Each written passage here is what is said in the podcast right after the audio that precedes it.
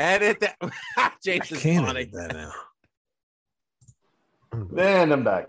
I know you can't edit it out because it's live. That's why I said Well, it. he, I he, he, he could start it up at a new point. I'll just start the fucking show. Yeah, let's just do. It's time for Rat Salad with your hosts,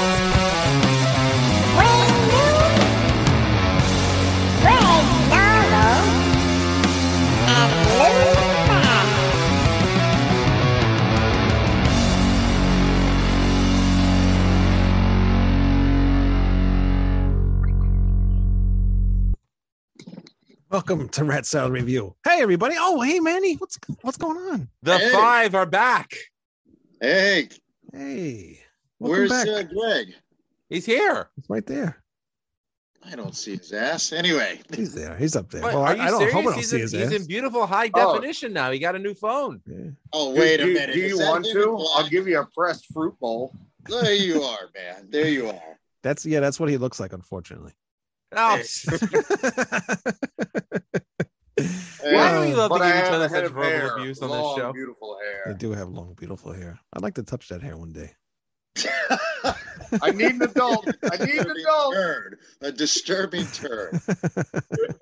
No. Greg, Greg, What? your your safe word is pineapple.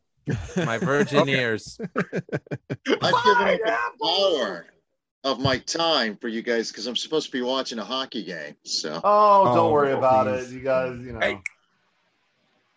anyway, Oh. Yeah. You Yeah, know, yeah, Greg, yeah. and then Greg cuts me off because I'm trying to make a joke, you know. well, you know, it's his show. He cuts us all off. Anyway, Wayne. but uh, yeah, you can put it on in the background there. Watch it while you're doing the show. No, because I'd be distracted. Plus, I'm meeting friends at the bar later. Yeah, that's true. So let's get the show started. All right. Uh, we It's are a battle for the Metal Ages. This is Howard Cosell for the wide, wide world of metal. Iron Maiden versus Judas Priest, album for album. Who makes the cut? Will Judas Priest lick balls or will Maiden get eaten by Yeti? Who knows? Who cares? Watch along. Oh, thank you for coming back alive there, Howard. How was your how was your vacation? Brains. What? Who said that? This is Howard Cosell's head.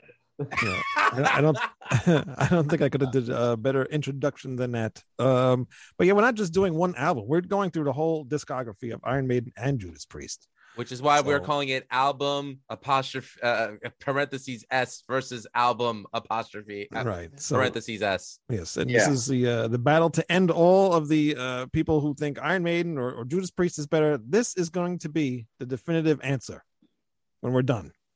So no more battles between Iron Maiden and Judas Priest. We will give you the final I answer when we're done. Highly doubt that's ever going to happen.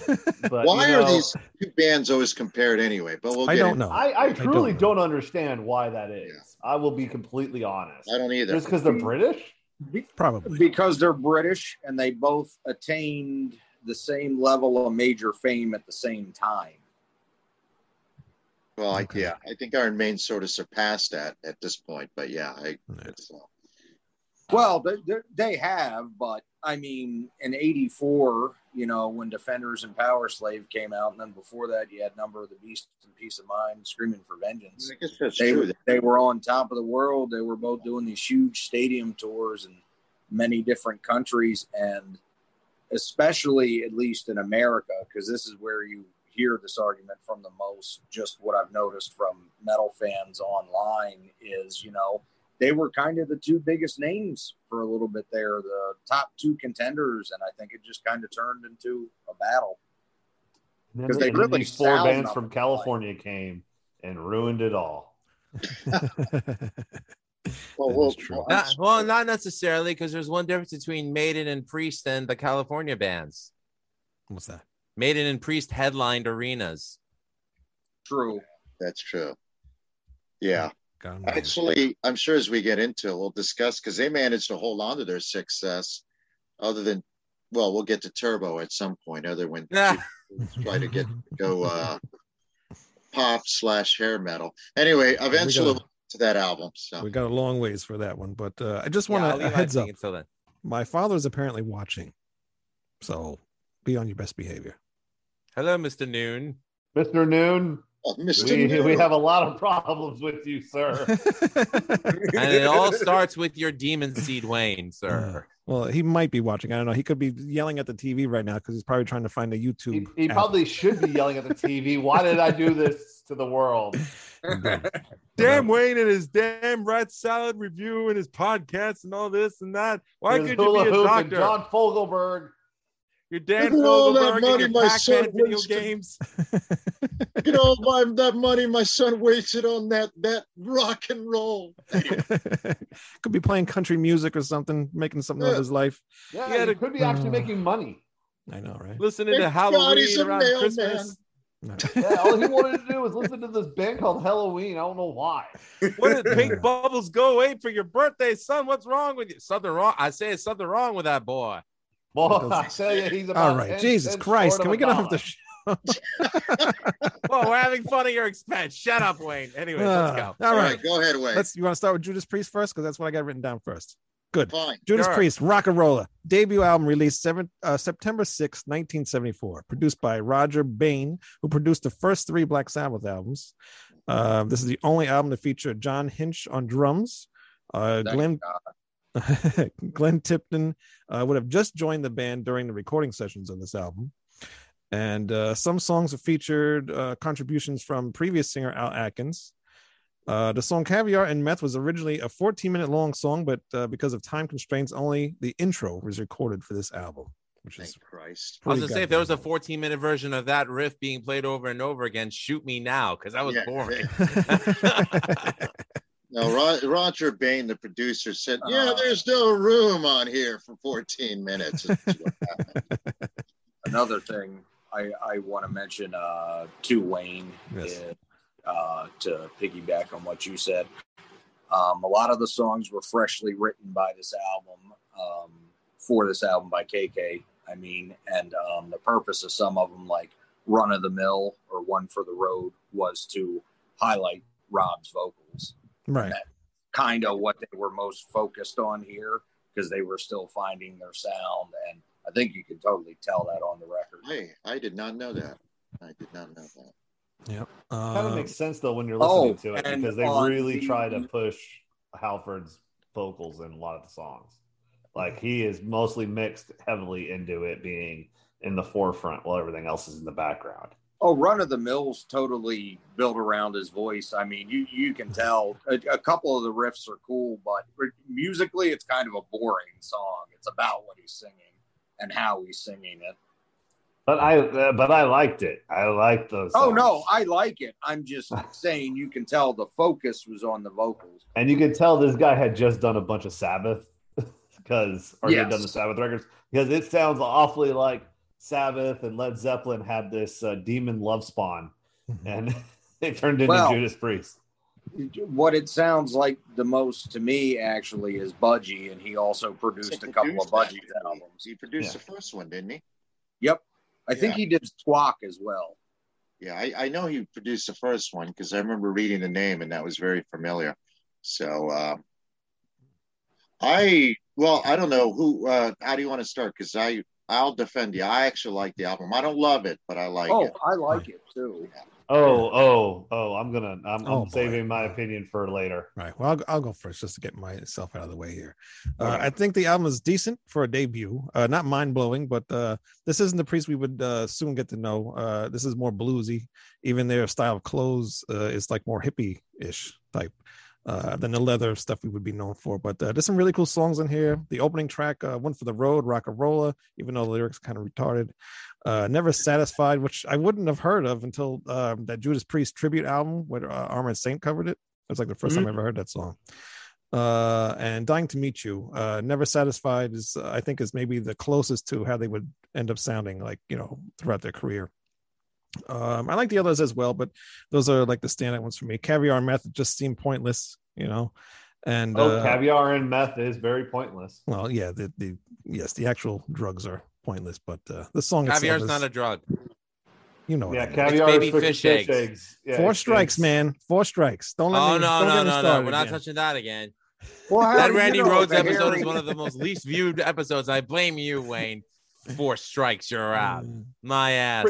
Freak- freaking cra- yeah, freaking crashing his crashing a bus in freaking Knoxville or in Smoky Mountains. How dare you? Um, the winter deep freeze, winter retreat suite thing was okay, but uh, honestly, I think they could have maybe rearranged that a little bit better because that middle part was like all just a bunch of noise, and then the end like was a, an acoustic ending. It's kind of weird the way it was arranged. Um, I like Run of the Mill. It's a nice little ballad type song, and uh, despite the band not liking the sound of the album, I actually like it. Uh, it sounds different from the later stuff, but it has that heavy, warm sound and almost a little doomy, a little bit. So I do like the album most of it, mostly. I have to agree with you on that song suite. Uh, God, I was trying to find my album. It's in there back there somewhere, but I have to agree with it. It doesn't sound very well thought out. That reminds me of what Black Sabbath did on the first album, where they basically had Tony Iommi kind of jam, Hmm. and then they just called it a song. When you Right. know, yeah. And I got a feeling maybe the same thing, which is weird because Judas Priest probably weren't short of material, so maybe uh, I, Roger. I would imagine a lot of these songs were being played live before. Yeah, they did this, right. so. And I imagine there was, Like it was probably some extra tunes there that they just didn't bother recording. Anyway, I interrupted you, Hmm. Lou. Sorry. No, I, I interrupted you. No worries. I apologize. But I mean, technically, uh, both Rocka Rolla and Sad Wings of Destiny uh, w- co- both consisted of songs that Priest had already written prior to the recording of Rocka Rolla. But Rodger Bain thought that songs like Victim of Changes and Tyrant and uh, I want to say uh, Dream Deceiver and The Ripper, he felt like they weren't worthy enough of being on the debut album. Oh, Well, wow. the versions he heard, the original versions that were mostly penned by Al Atkins, are fairly quite significantly different from what ends up being on Sad Wings. Well, yeah, because Yeah. we're, we're going to discuss if if, if if if that's a point of discussion, then, then we have to uh, be honest and say that at the time, "Victim of Changes" was "Whiskey Woman." That Yes, second part, I don't even think it was even written by then. But I mean, it was still uh, template for what was to come with the net with the follow up album, which we'll discuss when we discuss the follow up album. Hold on, we got some messages in the chat. Um, Naked HD XYZ. We have more cheap sex than Tinder. Yay! I've been looking for cheap sex. Yay! Manny, Manny, with your track record, I don't think cheap sex is a problem. This has been a very cryptic day so far with, with uh, the sexcapades and stuff like that. Oh, Those no, were we're not going to talk about it here. no, we're not. Uh, No. Uh, but um, what I was going to say was, uh, even on Rocka Rolla, they changed a bunch of the musical arrangements from what they were before and on. The back of the first press of the original LP, it actually says, "Thanks for the words, Al." Oh, I uh, I guess I I'm got a- not going to get it, but I guess I got a question for you and Lou. I have a haven't read it yet. I have a I've got Rob Halford's book I haven't read yet. I read KK Downing's and I've not read Martin Popoff. So what songs or any of you guys can answer. I know which couple were written already, but what song was new to Rocka Rolla for the sessions that they brought in? Uh, I uh, think that was Run just of the mentioned. Mill Mill. was brand new. one for the road and uh, run of the mill. So those Yeah. are those two? Yeah, Yeah, because they were written to highlight Rob's voice. Okay. Okay. Because they're the two that you mentioned, but I don't know if there were any others. So, um, and I have to agree with, uh, okay, where, where you haven't, I'm here. I want to talk about Sad Wings because it's this such a, because Al That's next week. Yeah.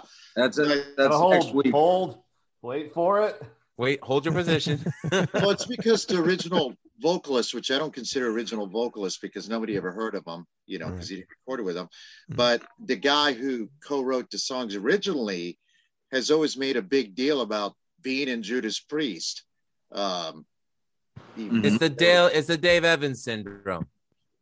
Nobody but Dave Evans thinks that he's the original singer. Everyone acknowledges Bon Scott, and that's the end of the story. But same thing with Al Atkins too.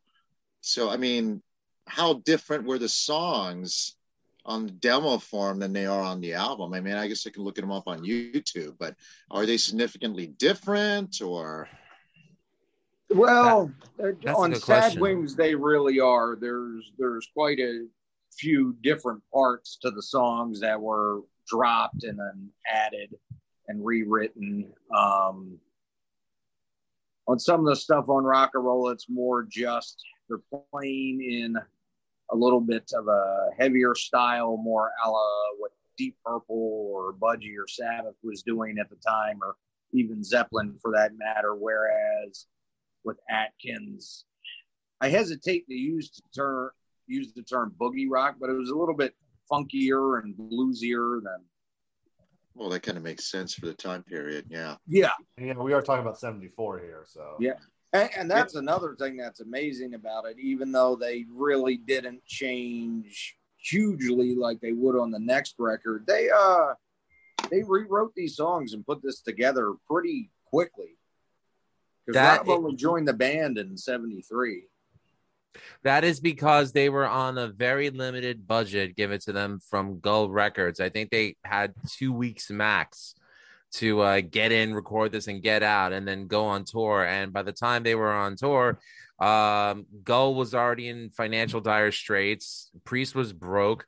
They asked for 50 pounds a week for their, um, you know, uh, just to tide them over Food. and Gull, yeah, for food. And Gull said, no, we can't afford it. So, like, you want to talk about like living in squalor and poverty and like, you know, Well, uh, didn't, didn't they weren't they weren't they literally sleeping in the van yeah, during the day Yes. and then going into the record and then going into the to the studio and playing and playing? yeah, like So they were that two- clutching. yeah. They were clutching to like stay afloat. Yeah. So, Uh, Yeah. What's ironic is that Gull Records, that I guess some form of it exists. It will get to it when we get Sin After Sin, but those albums have been packaged and repackaged countless times. I think it was, uh, I think Greg, it was you that told me that. Uh, was it Hero Hero that came Yep. out like what in '82 was remixed 81. It was or '81? between- Anyone? it was between uh British Steel and um Point of uh, entry. Point of Entry. So, but I, from what you tell me, that these albums were remixed to sound more uh, 80s styles. Or I haven't, I've got the much albums. so. I was haven't listening listened. to it while I was running yesterday just to hear, you know, to listen to it after I was finished with the Maiden album. And yeah, Yeah. it's it's much different than what you hear on the YouTube. Yeah. So it's that noticeable, huh? Oh, it's noticeable. Wow. The last I remember, I I don't know if anyone recently uh, re-released it, but I know in 2001 when I was a college radio DJ, um, Koch Records in Port Washington actually re-released both Rocka Rolla and Sad Wings of Destiny. And as far as I know, that might have been the the last um, release that I know of, at least. I don't think because I know that priests do not own any they don't get any publishing or royalties from these two albums because it was part of them breaking their contract with Gull in the first place to Yeah. sign with Sony. Right. Yeah. I know Hero Hero, ironically, got released on Record Store Day, and so did uh, some other uh, cash and compilation called The Best of Judas Priest. Uh, you that guys came out in 78. Yeah. Yeah, they, they had a, the, with the knights on the cover or something like Mm. that. Yeah. Yeah. What's with the knight's head on his stomach? That's a weird thing. I don't get that. That was a weird cover. That's actually the first Um, Judas Priest record I owned. And I Oh, got wow. that from my father, who was watching right now. And that means your father is a good man. Hey, James. Well, is- he didn't like Judas Priest. I I think he Oh, found it yeah, yeah, somewhere yes. or something. Yeah, don't insult you. Of course, he loved Judas Priest. No, he did not. He did not like Judas Priest. Well, that's the only priest I've ever loved. James, um, what was? What are your thoughts on the music? I uh, absolutely love this um, because it was rarely it was like Sabbath the stuff I grew up on the the really slow Sabbath songs. The, it was really Led Zeppelin, the good Led Zeppelin stuff, not the stuff that I drives me nuts. Um, very bluesy, very just just just very. It was just southern. It sounded like a lot like southern rock also. So you had like a lot. I felt like a lot of Allman Brothers in there. You had and, and you had a little bit of the Guess Who in there. Um, I felt like, and it just it was for me. It was like a quintessential '70s album. Whereas it's it, from from the sound waves, I know that it probably didn't sell worth a shit, but it sounded more like that type of style of music. Lou, what's your thoughts on the music itself?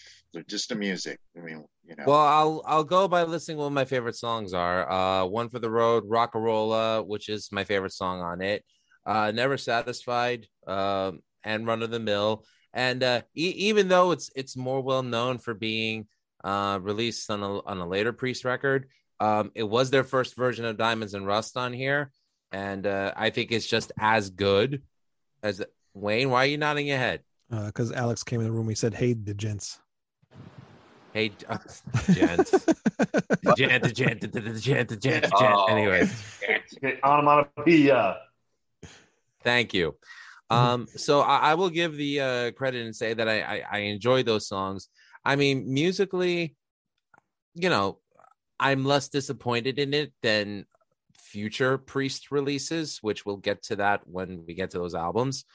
Um, you know, I think this the Winter Suite, you know, was great until the two minutes of vibrato and feedback Yeah. uh, even as a guitar player, I'm like, you know, I mean, I don't even like hearing them on live albums. Why would I like hearing them on studio records? I mean, it- it's like, I don't know. To to soundscapes are cool when necessary. I didn't think it was necessary this time. I'm, I care more about the song than I do about you know crazy feedback and you know vibrato and things like that. You know, I, I, I, as a part of a suite.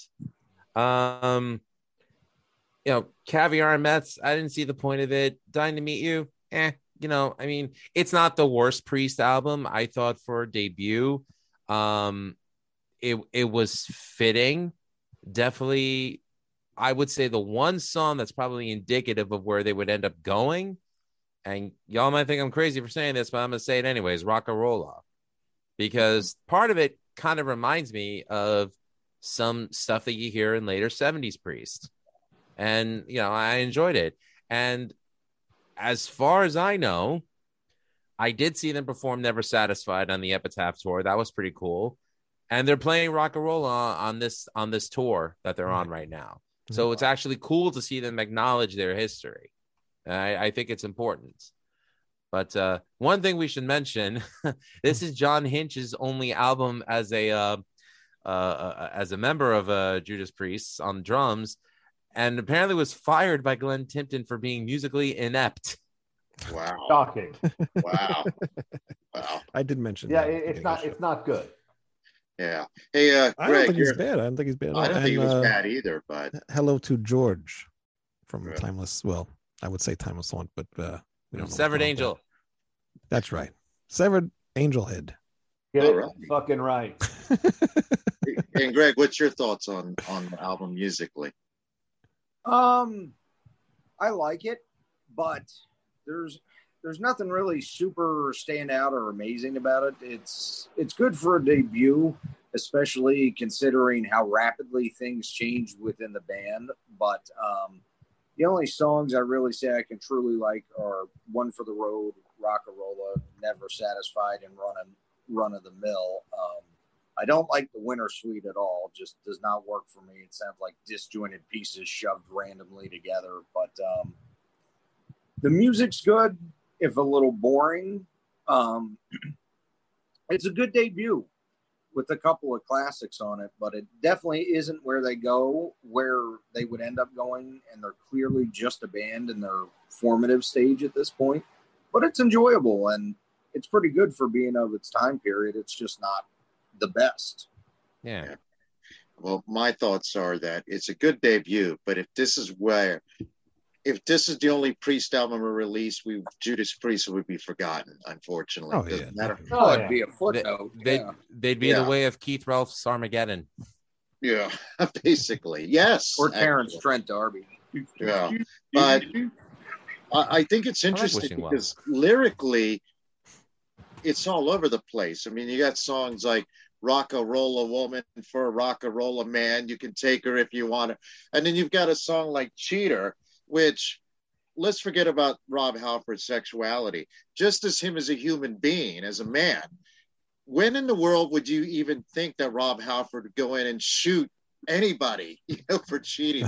so it is so against everything that he you know who he is or whatever musically yeah i you know until greg mentioned it budgie never entered my mind you know uh, it did not enter my mind but i can see where he's coming from and in the united states budgie was nothing but in the in the uh, emerging hard rock metal scene, I mean, they never made it past second tier over there either.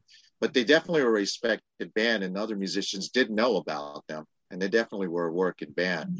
But overall, I like the album, but I like it more for its historical content than musically. Though I do like the music, I do like the music, but I think it's an interesting uh, debut that probably Priest would have loved to have buried, but Probably. yeah. I mean, you're I right, don't, it I was don't- a I good don't see why pad. though. I mean, it's it's a solid album. It's not like it's it's crap.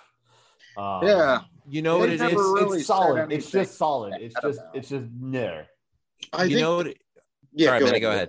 No, I was just going to say, I think maybe the problem is because the three song main songwriters have become songwriters, you know, Halford, Tipton, and Downing. I don't think they're proud of it because I don't think they found their sound. I also think if you read KK Downing's book, I think their memories of that time period are so awful that they could have recorded Dark Side of the Moon meets Led Zeppelin 3, and they still would have disliked it just because of the memories. You know, but that's my opinion. Lou, I interrupted you. No, no, no worries, Maddie. You can interrupt me anytime. It's fine. Um, I okay. This Maybe is going to be a really odd. anytime. anyway. Not you, James. Anyways, uh, th- this is going to be a very odd comparison, and again, you guys are probably going to think I'm crazy, but that's me. I'm an outside of the shoebox kind of guy. Um, I'm going to draw a comparison to Kiss. Um, 1974 debut Kiss album. Still classic material that they play to this day, even though the production wasn't all that great. I think we can all agree that the production on Rocka Rolla is really good, but the songs aren't great. I mean, it's not, you know, Killing Machine or uh, uh, uh, Screaming for Vengeance level. Now, Kiss still loves the songs from their first album because they a majority of their set list comes from that and Destroyer, but the production on it wasn't that great. Meanwhile, fast forward seven years later, Music from the Elder, great production on that album. However, the time that that album was released and that time up to the release of Creatures of the Night was a very dark period for Kiss. So I'm thinking because this was Priest's darkest period, which thankfully for them it was only at their beginning stages, but it's they pro I wouldn't put it past them to have PTSD from that area from, from that period. I mean, like, like I said, they were living in squalor.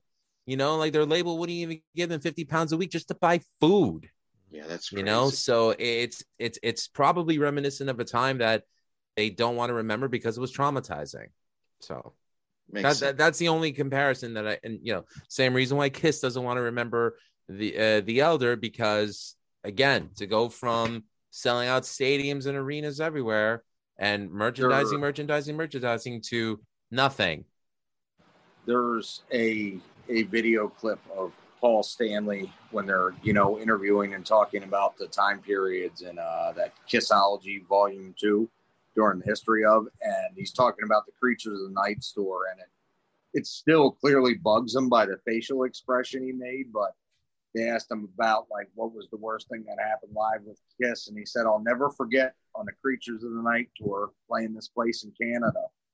and it didn't look like there were that many people, but I didn't realize how few until I threw a guitar pick out and it sailed over everyone in the audience. And Yeah. saw it hit the floor. That's true. In North America, they weren't even playing to less than half filled arenas. And, you know, and that's another album. Uh, I, I- Creatures of the Night is actually one that they do play a lot of material from. But again, that was the period where they're trying to come back up. This is Priest trying to build their way up and, Mhm. you know, Yeah. PTSD. Well, you know how Wayne always has to bring Helloween in every episode. Well, I guess I'm Oh. going to bring up Alice Cooper every episode. Oh, all right. so That's it's fine. funny because Oh, Alice. Voivod. I like Voivod. Actually, they got a new uh, album coming out or something, and uh, a box already set. out. Yeah. Anyway, um, Alice during that period wasn't selling many records. It was selling less and less, but it was still selling out uh, pretty good size arenas. So it's just funny how different artists handle things differently. You know, um, I'm not saying Alice didn't care about selling albums, but um, he was, you know, I think he was happier that his sold this his concerts sold more internationally than, you know, but then he never billed himself as you know as a he didn't merchandise merchandise himself till way way way later on when he was in his 50s. Anyway, we're getting away from the subject. Wayne, you want to move on to Iron Maiden, or what do you want to? Yes, I want to move. Everybody's done with the priest, right? One Yeah. question I want to ask everyone though: What? Did anybody get an Alice Cooper vibe at all from this album? A little bit, just a just a little bit. No. I actually got got a little bit a bit of it during the song that everybody hates. Which is Caviar Man. No, no, no, no, no. Oh, the yeah. winter, Winter. W- I Winter got deep little bit of- freeze. Uh, yeah, the winter winter freeze and all that stuff. The, uh, the winter because it all, yeah, I it got a little it all- of it was all a little operatic, and, and I know that uh, Alice is very into the opera stuff. So yeah, I got a real, I got an Alice vibe from that. I didn't. Uh, I didn't really hear it, but it kind of makes sense. I mean, at that time, Alice Cooper Band was the biggest international band uh, at that point. It's you know outside of Led Zeppelin and Deep Purple, so it kind of makes sense. You know, Yeah. cheater while you know there's no similar riff or anything like that in the song it sounds like something that could be on love it to death or killer and that was actually one thing i was thinking of All right, all right. So I'm not that far off, but okay, cool. Interesting. You're not Moving crazy on. yet, Lou. What's that? You're not going crazy yet. All right, moving on to the uh, debut album from Iron Maiden, released uh, April 14th, 1980. The only album produced by Will uh, Malone, uh, no relation to Post Malone, and the only album that featured Dennis Oh, Stratton boo. on guitar. Uh, I and it- wish it was by freaking Post Malone. It might actually sound fucking good. You know, oh my God. it's funny that that you guys. Yeah, I know we haven't gotten to, but I actually like this shit production on the album. All right, keep going, Oh my god, I don't hear any shit. But um, it says something when an album is released 42 years ago and they are still playing a lot of these same songs today. Oh know? God, they are. I'm sorry. they are. Uh, Yeah. no, they're not. They're playing Iron Maiden. They always play Iron Maiden. They always play that. They've never gotten that out of their set, right? And, Never. And the other song, um, What, running free? uh, "Running Free," they played once in a while. Uh, Phantom of Phantom the of Opera. the Opera. Yeah, Phantom. Thank No. you, Phantom of the Opera. Phantom only ever comes back for legacy tours. They still play it. so every couple of years but Right. they- They're still, still. on set list is what Right. wayne's saying i get what he's saying yeah All right, Wayne, fine. Who's the producer again? What's what? Oh, uh, Will Malone. Who the fuck is he? I don't know. I mean, I've read it on the album, but who who is he? No idea. I know he's produced a bunch of other stuff. I just forget what it was. um, Anything noteworthy? I can't remember what bands he did, but um, he did produce a lot of rock in the 70s. Anything noteworthy? Obviously, not. Um, I don't remember, Greg. Not So, really, no. I, I can't really remember Yeah. much about him. Let me take a look real quick. Uh, But, see, uh, he has worked with artists including Black Sabbath. No, he had. Uh, Will Malone. yes. He may have engineered, but I don't remember it. Uh, he, yeah, Ranger. He was also in Oh, Ranger. Uh, Black Sabbath, Iron Maiden, Todd Rundgren, The Verve, Massive Attack, Depeche Mode, and Gianna Nannini, some Italian rocker. And yeah. uh, thank, thank you. I'm reading. I'm reading right off Wikipedia as well, Lou. I, I, I, I'm gonna have to look at the what He did. He did arrange. He did arrange some strings for. Opeth's 12th album. yes, What him? Yep. yeah. I'm shocked, actually. Funny story about Will Malone that I saw from the Iron Maiden early days uh, documentary. apparently, he was so disinterested in producing the album that he would just like sit and smoke and read the newspaper as they were recording. Steve Harris would go, "Hey, how was that take? I think you could do better." I Uh, wish he had a little bit more input in this, but hey, whatever. And, uh, well, well, and I, I don't care for Dennis Stratton much. I never have. His style doesn't really fit. He's a good guitar player, but Malone also, because he totally didn't get what Maiden was about at all. But um, there is a take of Phantom of the Opera, which may long since be deleted, but uh, he encouraged Stratton to do a bunch of the Wishbone Ash style melodies that he does Mm. during Strange World during that song and to sing backing vocals to Paul.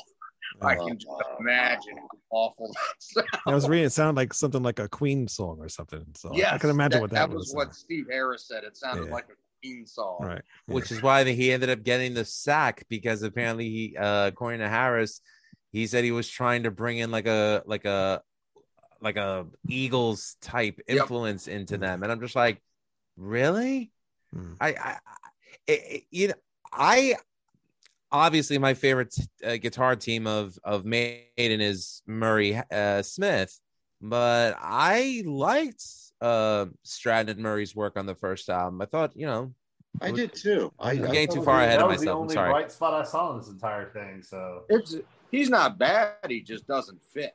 I mean, he tries to fit in, but there's there's some melodies and licks where it isn't quite right. I still like it, but eight the live versions of most of these songs I prefer just because Adrian and Dave together are just so Mm. amazing. Oh yeah, agreed. Like uh like Remember Tomorrow on Made in Japan. oh, Most excellent. the album version. I mean, Adrian is a very melodic guitar player, and they were just so in tune with each other. As good as Stratton does play on this, he'll never match that. Mhm. And neither will the one who shall not be named, but we'll get to him much, much later. So, And- Wayne, what's your take on and the and the, album? the thing I meant by with uh, them, you know, still keeping some of these songs for 42 years, uh, not like Rocka Rolla, where they kind of just brought those songs back, and it's been like 40 years since they played them.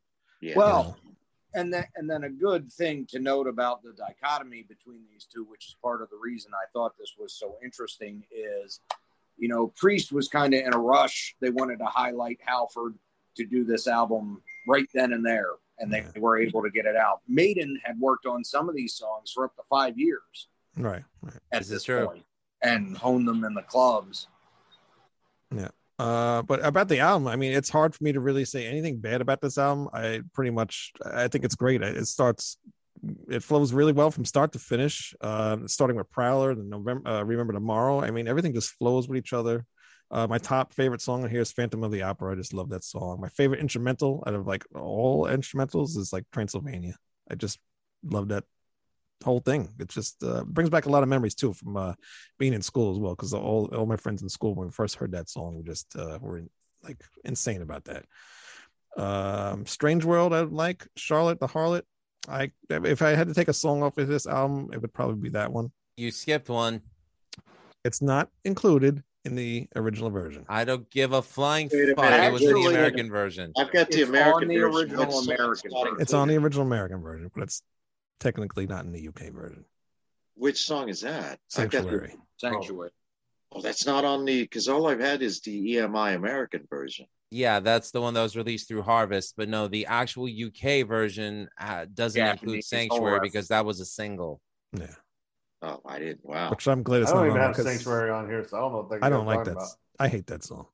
I love that song. And w- one thing I did want to say about this record is even though I grew up with the eight, or well, my original version had Sanctuary on it as track seven in between, um, Uh, Oh, Strange World and Charlotte.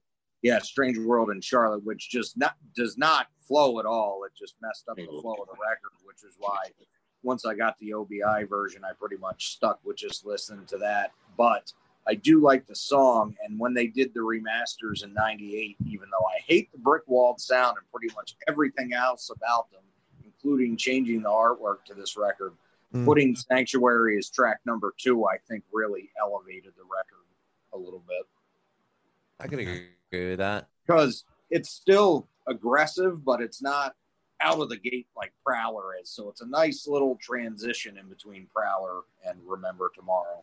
Mhm. Yeah, I, I just I'm glad it, it's not uh on the UK release. I, I can do without that song. I remember like the original version I had always had the Sanctuary on it. And I always skipped that song because it just seemed very repetitive.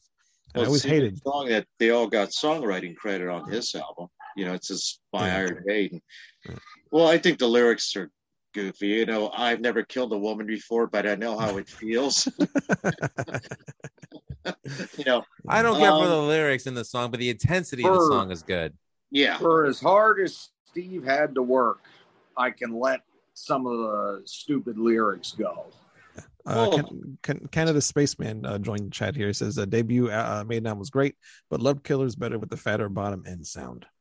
Yes. Yeah. I- Killers. We'll get to that I next We'll week. As to much as I love yeah. Transylvania, Genghis Khan's the best um, Oh, yeah. instrumental they ever did. Yeah, I like Transylvania. better. and mostly because they just let Clive go nuts on that song, man. I Mm. love the drums on Genghis Khan. Well, we should But talk anyway. about what underrated drummer he is, and also in my opinion, underrated vocalist that Paul Di'Anno is. But we'll get Oh, big yeah, I think that is not mentioned.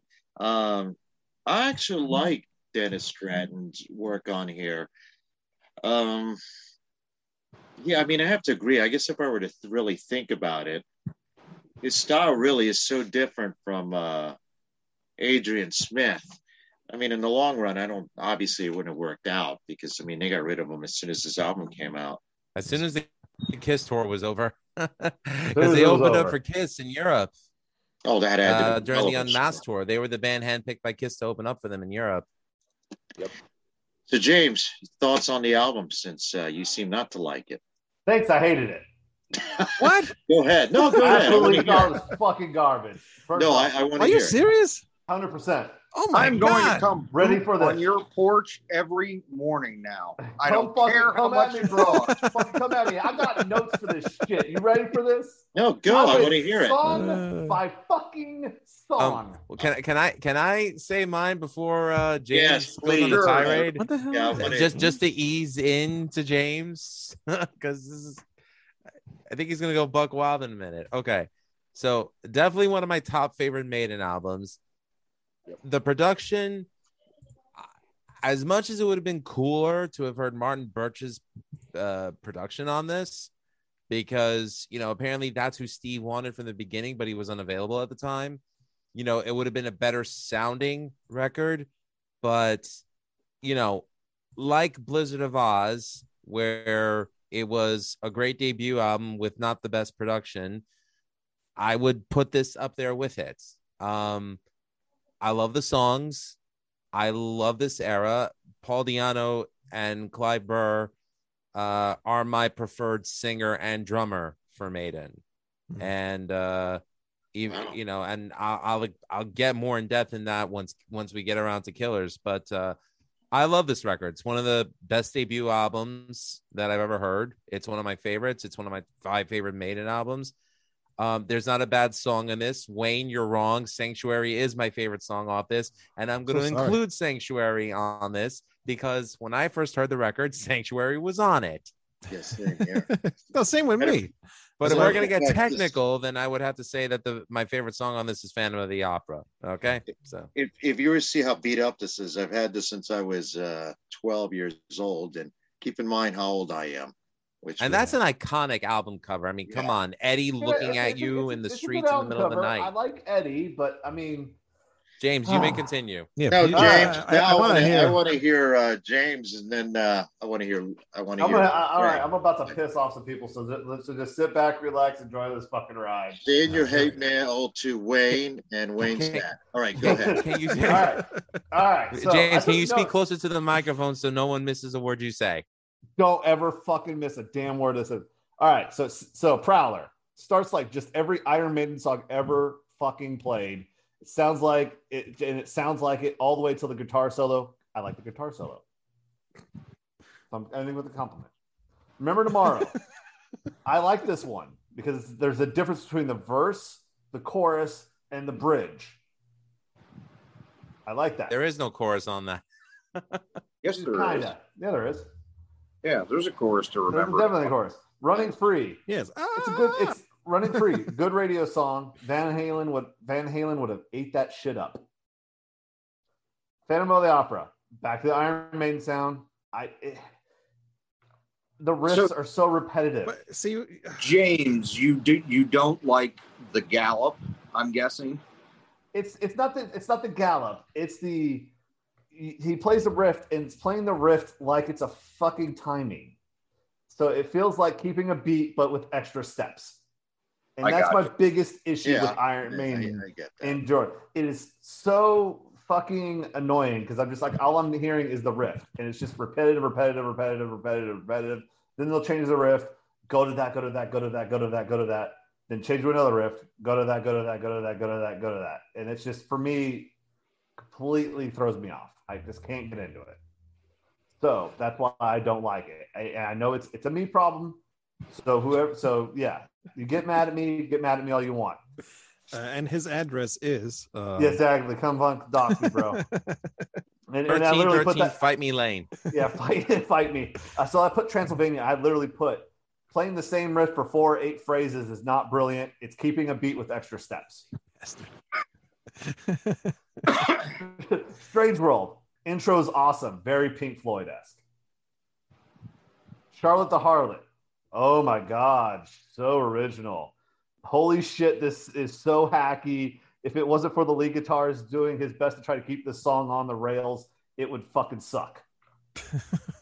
Iron Maiden, another Iron Maiden song into repetitive with a good chorus.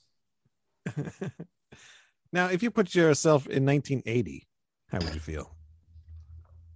I would still say it sucked. Goo Goo Gaga, it sucked. No, wait a minute, wait a minute. Are you saying that because you've heard metal bands since then that you think are better? Or are you really genuinely not a fan of their song structure? I don't like their song. It's it's not just because I've listened to other music.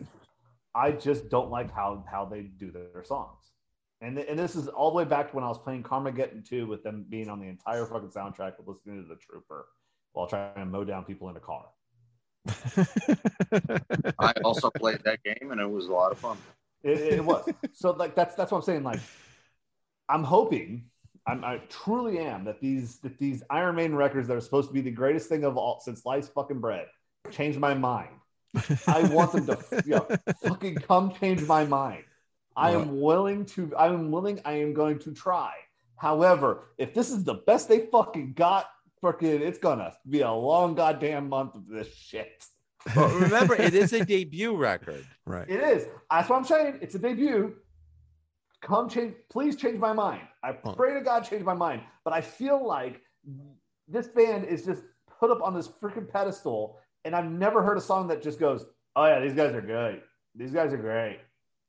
Well, if you didn't like that one galloping song, Yeah. it's You're not, gonna looking like the rest of the Yeah, material. It's not looking good. You might, Hey, you might you have a problem with this album, but with this band, James. well, I mean, I mean, it's okay. Uh, then I'm gonna have a problem with this band, but I'm gonna be here, and you know, what? I'll be the antagonist. I'll be, yeah, I'll do what I do best. I'll antagonize. Bring it on. No, I, I actually Phantom like of the fact- Opera. I actually Is like the fact that you don't that you're not Uh, you know worshiping Iron Maiden like uh, everyone else is. So. Canada Spaceman, uh, I guess he said this earlier. Good point. Debut LPs that are underproduced, bare bones, do seem to launch a lot of bands. And Mark Burchette says, "What's with the sex bots?" I have no idea. I have no idea. They- They just came out of Hey, nowhere. hey, yo, yo, we, we don't, we don't, we don't discriminate on the sex bots. we don't. Uh, I'll leave No, them up there if you want the link. So you But know, I, I think it's going. amazing that James has gone full Steven Crowder with his "come change my mind" thing right now when it comes to Thank, Iron thank, Maiden. thank you for Yeah. understanding what I was doing. Thank you. Hey, even, um, even though, even though I do not listen to Louder with Crowder, I, I didn't think you did. so, Greg, your thoughts on on the record musically and anything else? yes, the What do think? king of New Album on uh, Rat Yeah. Oh, Review. yeah. We have our. It's, it's Our one of my favorites. It's not my favorite Maiden album. I could only give it a nine out of ten just for a couple of the small issues it does have. But I think it's great. Really, the only true negative I could say is the production. Even though Stratton's not the best they had, I still like them a lot. And frankly, it's kind of neat to hear them do something like Strange World, especially since uh, Steve was such a big Thin Lizzy fan it's cool to see him stretch out a little bit and do something a little bit more uh, 70s like that. But um, it's great. It's just chock full of classics. And Phantom of the Opera, I think, is one of the best songs they ever wrote. Just a good time. And I mean, Clive makes the biggest difference in the world to me. He's such a more aggressive and plays by feel more than Nicko does that. Him along with Paul's voice is just magical to me. And I thought he had great timing too as a drummer, Oh, which yeah. Oh, he is does. something that I could uh, that, that I genuinely could say I don't really feel that way about Nicko because I'll even on studio records, as we'll hear later on, he s- starts okay, but then he speeds up when he shouldn't, It- and ye- unfortunately, it comes off that way live too. So Oh, I think I think Nicko's a good drummer, but he's no Clive Burr to me. So No, I will give, I will give, I will knows give Clive that, too, that thing when, and when he it comes has- out. Sorry, sorry, Greg. sorry, Greg, what were you saying? Nicko, Nicko actually knows that about its timing. It's funny because he brings it up in the early days interviews. He says straight out he thinks Clive Burr is the best drummer Iron Maiden ever had. Hmm. I mean, I like I like Nicko during said the- that, during- or- yeah, Yeah, Nicko. Nicko says it himself. Oh. Hmm. I, I kind of like it that in there because you could tell like when he comes in and when the guitarist comes in and the guitarist comes in off timing, he does adjust to the timing. Yes. There is an on the fly adjustment in every song that he does because for some reason that, I think that's also what drives me nuts is that is that I hear the drum beat, I hear the sound, I hear the mm-hmm. beat, how it's going, and then the guitar comes in and or the bass comes in and fucks it all up. Well, I, I also think James, James, you have you have a problem with the production of the album itself. I mean, yeah. I think if the song, even if you thought the songs are brilliant, which I don't think good production would make you change your mind on the songwriting, James, but No. I, I do think the production is your main contention with that of that album. I um, what I find amazing about this album is we we are just talking about Judas Priest, but not just Judas Priest. They're uh, uh, A deep Purple, uh, Alice Cooper. Um, oh God, who else? Uh, Scorpions. uh, Deep Purple, Scorpions. Thank you. Um, these guys, these bands that became iconic, didn't have their sound on their first album, but Iron Maiden, for the most part, had their sound, had the image of Eddie right away, um, right from day one. And I find I find that interesting because I mean, and even ACDC for a certain point, yeah, they have their sound, but it's not totally as aggressive as as they would get with Let There Be Rock, you know, even. So it's kind of interesting that from day one, not only did they have their sound, but Greg mentioned that Steve Harris wanted Martin Birch, right, for a producer. They even knew who they wanted as a producer. And I don't think it's just because he read the back of a, the Black Sabbath albums. I think he liked the way those albums sounded. Because I don't think Iron Maiden sound anything like Black Sabbath. Well, at the time, at the time, Martin Birch was recording um, D- Deep Purple. Uh, he was known for Deep Purple's Yeah, um, was, yeah, Machine Head. He hadn't produced Heaven and Hell by yeah. You're right. point. That was 1980. You're right. and and to, to to respond to your statement um the reason why you know maiden songs in as they progress later on didn't deviate that much from the first album harris is the primary songwriter Yeah. Listen let, us get one thing straight in, in the end harris is the uh, steve iron maiden is the steve harris rod smallwood project is really what it is it means steve is the only original member of the band. I would like to include Dave Murray in that. However, there was a point where Dennis Wilcock, one of the singers prior to um, Paul Di'Anno, fired not just Dave Murray, but the entire band. Yep. With the exception of Steve Harris. That's crazy. So, you know, it's Steve's baby. Now, I pose a question to you, gentlemen. So, this album is considered the bridge between punk rock and what was to be known as the new wave of British heavy metal, of which Steve Harris himself completely denies that and wants nothing to do with punk, states that he loathes punk. But let's face it, Paul Di'Anno, you look at him in the photograph, he looks like a punk rocker.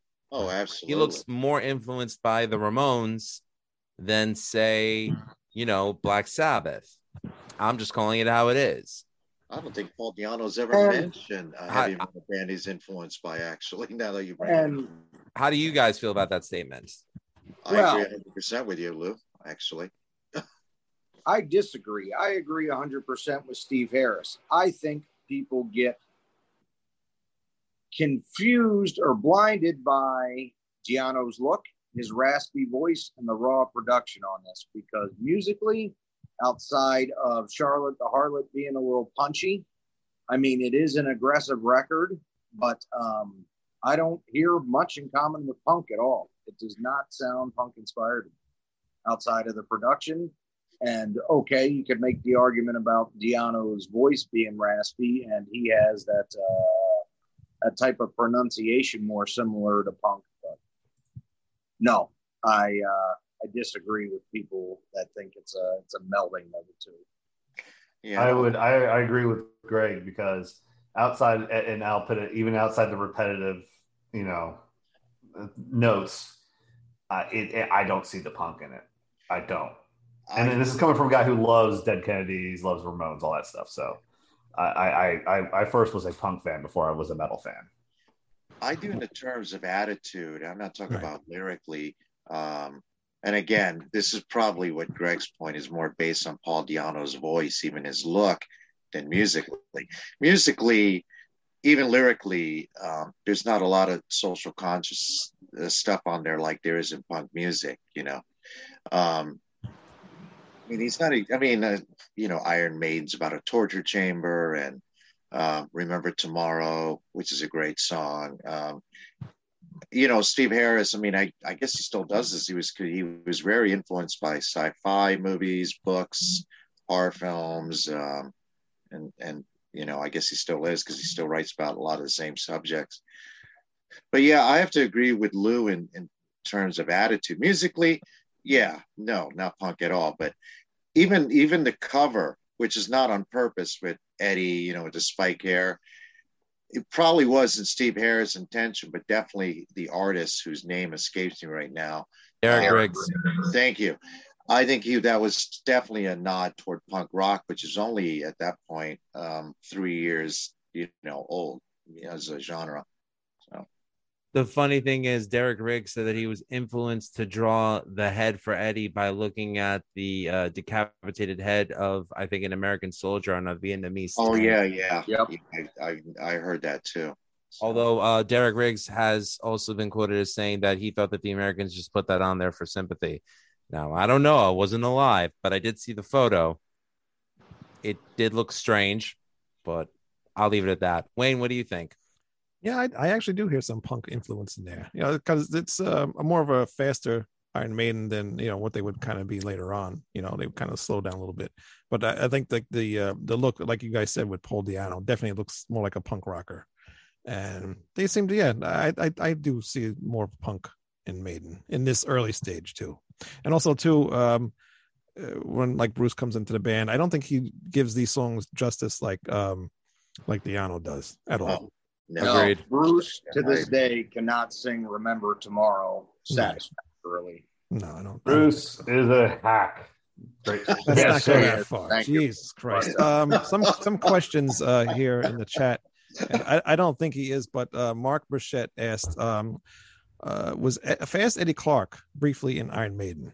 no, No. Okay, I didn't think so. Um, So there's your uh, answer. uh, No, Fastway opened for Maiden, I think, at one point, and that album had Fast Eddie Clarke in it. Quiet Riot. Yeah, well, when I saw Iron Maiden way back, it was Quiet Riot over here. Well, it was it was split. Half the country got Fastway, and then the other half got Quiet Riot. And then I know ACDC played part of it too, but I can't remember if they had a third band with them at that point or not. Yeah. And uh, the great Harry Barnett, uh, he's influenced by whoever knocks all of Wayne's CDs off his shelf. Why is he always healing you? I don't know. Why, why Uh, He, is he? Why is he. Dan He- he housing loves your me. chips there? Um, I don't know. He, he probably misses okay, coming okay. the My show. doppelganger and I have have some shenanigans we like to do. Okay, we like shenanigans. Yep, that's what it comes down to. Well, Um, I hate to say this, but I prefer the Iron Maiden debut over Judas Priest, even though I shouldn't say this, but I'm a bigger Judas Priest fan than I am an Iron Maiden fan by far. But well, let's get through the whole discography before you go ahead and uh, you know, all right, Announce, announce right. your findings. you might All right. uh, change your mind by the time we're done. You never know. Well, I, I'll change my mind the minute James changes his mind. um, but, uh, let's, let's you're you're you're not you're you're you're not you're not making it sound really uh, good for me there, uh, Manny. I don't. Don't worry. I'm not. gonna, Well, I know I won't change my mind either, but I do love both bands. I don't. I still don't get why they're compared so much. I mean, I know we talked about it, but I, I don't totally get it. You know. I'm going to keep score here. Uh, what would we give uh, out of a scale from uh, zero to ten uh, for the Judas Priest album? uh, six. six. Six. Six. Six. Wow, all six. Judas Six, Priest. Well, six, I mean, you know, it's and actually, don't get me wrong, because I wish more people would listen to rock and roll because even though it's not their signature style, and some of it may be a little underdeveloped, there's still good songs and it's a good listen. It's a fun record to listen Yeah. to. Yeah, it's- it's a good like listen. 70s It's a you- valiant effort. Yeah. It, it, it dri- you really gets driving somewhere and unfairly listening to that and be not and be no problems. Yeah, it, it gets unfairly maligned. It's just in, in this specific case, Maiden was just in such a stronger position when they uh, did their debut. Yeah. Uh, Harry Barnett says bold people pick on bold people. And speaking of bold people, shout out to Eric Adams.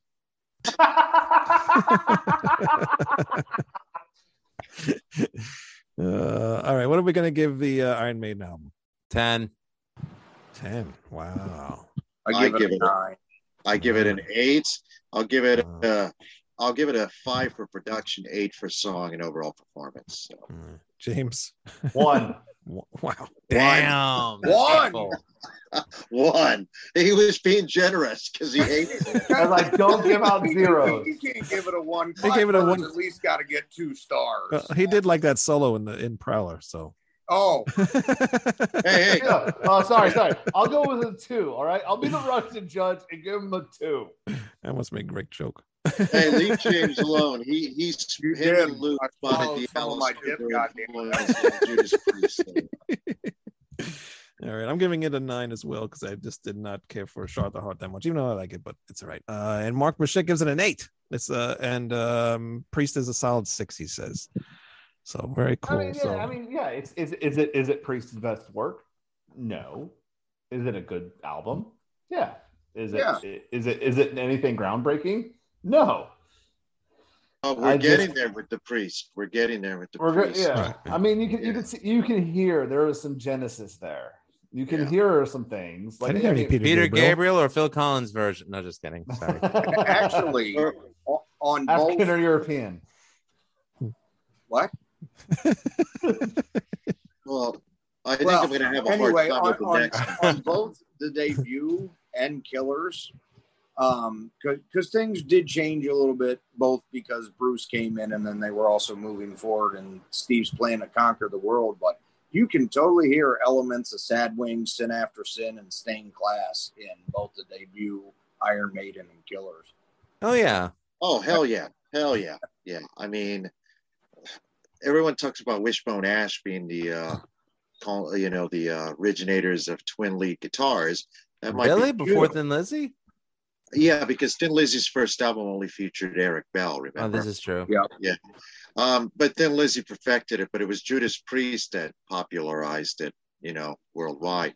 Anyway, next album is going to be tough for me between Killers and Sad Wings. I already know what James' answer James' answer will be next album, but on the contest. But James, you better listen to that one hard. That's my favorite album of all time. I don't have a tattoo of it for no reason. Well, you better be ready for some fisticuffs because I'll have notes ready. That's fine. Hey, at least you can give me credit. I listened to the fucking album. You did. That's You fine. did. Actually. I twice I made notes. Ah. my, But- but- my, my dueling What- gloves what? getting itchy. but but remember though, next week is Sad Wings of Destiny and Sin After Sin versus Killers. Yes. So it's a three way album episode. And to explain a little bit to uh, the fans out there, how I came up with uh, these pair ups is because not only is there a disparity between the numbers of the albums with the two bands, but what I tried to do because I paired some together on Priest side and on Maiden side is match kind of where they were in their careers at the time. wow, So, Makes for sense. example, yes, they they they first hit their niche with their sound on Sad Wings, but they were still transitioning into true heavy metal on Sin After Sin, and I really think the two of them fit together like that. Whereas Steve's vision was so clear, and they were such a tight unit. I mean, they just elevated to the next level on Killers, but then also you have to think of the commercial thing. Priest started to take off with Stained Class and uh, Killing Machine, Hellbent for Leather, and Maiden did with Number of the Beast. So that's also how that fits. Yeah, so this it's not going to be like you know one album versus each one album. So it's going to be a little mix of stuff here. So it'll be fun. It'll- but definitely at crucial points of their career, Right. You know, Yeah. Yeah. there's Yeah, 'cause- two, only because Priest also has more albums than Maiden as well. This, so. this is true. They got about uh, six years of recording records more than uh, than, than Maiden. But uh, I will say this: uh, there's two points I want to make. Number one, I think it's safe to say Black Sabbath invented heavy metal. In my opinion, I'm going to uh, quote Ralph Vieira because I agree with him. Judas Priest perfected heavy metal. Think They- about all the bands that came in their wake, like uh, from from the thrash bands to the speed bands to the power metal bands. Yep. And even though we're not up to it yet, but this is a big point I'll make when we'll get to it. I mean, Demolition is your favorite think, album. class Oh, shut up, Wayne. from the be- from the beginning notes. Yeah, shut up, Wayne. I'm saying something. um, but from the beginning notes of it, and then just the sound, the production, everything on that record. To me, Stained Class is what first cemented that heavy metal sound that would lead into what it would become in the '80s. Because yes, Sabbath invented it, but there's still a lot of the blues rock in Sabbath. This is true. Absolutely. The Yeah. second point I wanted to make was that at two points in their career, Maiden and Priest did tour together.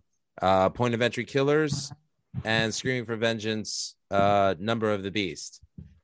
At that time, yes, Priest invited Maiden on tour, but every night was a battle for who was getting the bigger um, reaction from the crowd. And Maiden was on this you know upward trajectory where they were becoming the band that everyone had to top on a nightly basis. So apparently there was a supposed rivalry that was going on between the two which is i guess the reason why 40 years later there's still this argument of who's better priest or maiden. I mean personally it's it's it's irrelevant. I love them both as we get into every album we'll just explain why we prefer one album or over the other but I mean, if there oh, really was Some a of hatred, will. fine, James. Some of us will. But if there really was a hatred between both bands, why would Maiden have invited Halford out for the Brave New World tour if there was real hatred there? Seriously, people, take it easy. Well, gentlemen, I've got to go. So, And We're so do wrapping up anyways. And we're out of here. So all right. Excellent. join us show, next week. It was a lot of fun. Join us next week for uh, more Iron Maiden versus Judas Priest. And uh, we will see you then. RatSaladReview.com, musicislifepodcast.com. Hit Maiden wins. subscribe. What? Sorry, go Yep, ahead. Maiden wins this night. Yeah, Maiden wins tonight. But we'll and see what believe happens it or next week. not, even though I love Iron Maiden so much, there actually are a couple where I picked the Priest albums.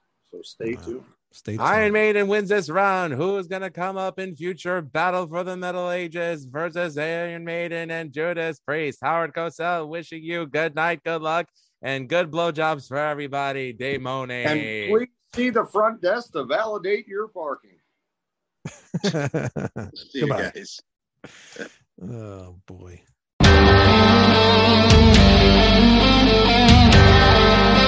For all hard rock, heavy metal bands needing worldwide exposure at affordable prices, Online Metal Promo PR is taking bands from the underground to above ground. Visit their official website at onlinemetalpromo.net. onlinemetalpromo.net.